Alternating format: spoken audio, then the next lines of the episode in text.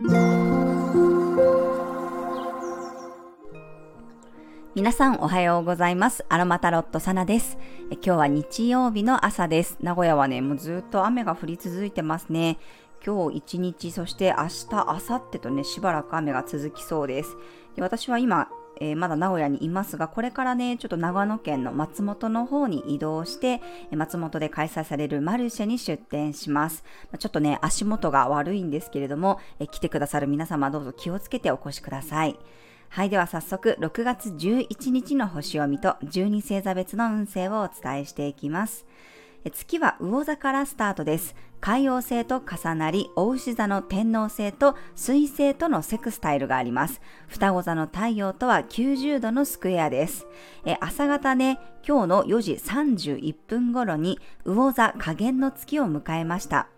月が欠けていく1週間であり、そぎ落としのタイミングですね。まあ、今回も双子座の太陽と魚座の月というね、柔軟球のエネルギーで、まあ、ちょっとこう振り回されるような感覚がまだまだある方も多いと思います。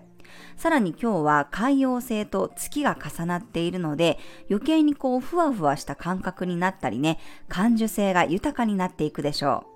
そこに対して大牛座の水星や天王星とも調和の角度なので、まあ、昨日に引き続き自分が感じているものをね、いい意味で現実的に調整できるかもしれません。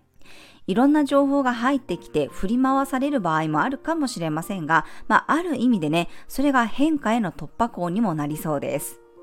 今日はお休みの方が多いと思うので、まあ、映画のね、世界に浸ってみたり、音楽や芸術的なもの、自分の癒しにつながることに触れてみるといいでしょう。いいインスピレーションをね、受け取って自分の中に落とし込んでいけそうです。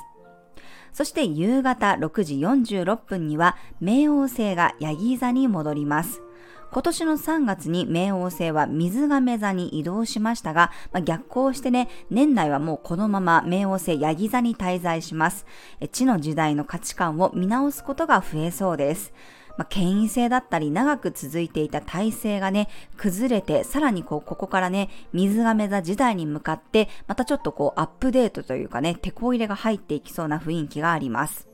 そして夜7時27分には知性やコミュニケーションの星である水星がね、双子座に移動していきます。水星にとって双子座はね、自分のホームです。まあ、実家に帰ってきたみたいに生き生きとね、水星のエネルギーを発揮していきます。まあ、水星移動ね、今回はまあ約2週間ほどですぐに蟹座に移動してしまうんですが、まあ、ここからね、約2週間ほどは、特にこう情報の出入りが激しくなったり、まあ、ちょっとこう社会的にもね、びっくりするようなニュースも入ってくるかもしれません。外からの情報をね、全部こう鵜呑みにするというよりは、きちんと自分の感覚と向き合って、取捨選択するようにしていきましょう。なんかこういう時ほどね、やっぱり今、大牛座、木星期間にになるので、自分がどう感じているのか、自分のその感覚を見つめる時間っていうのがものすごく大事になってきます。えー、柔軟球のエネルギーで振り回されがちですけれども、答えは自分の中にあると思って、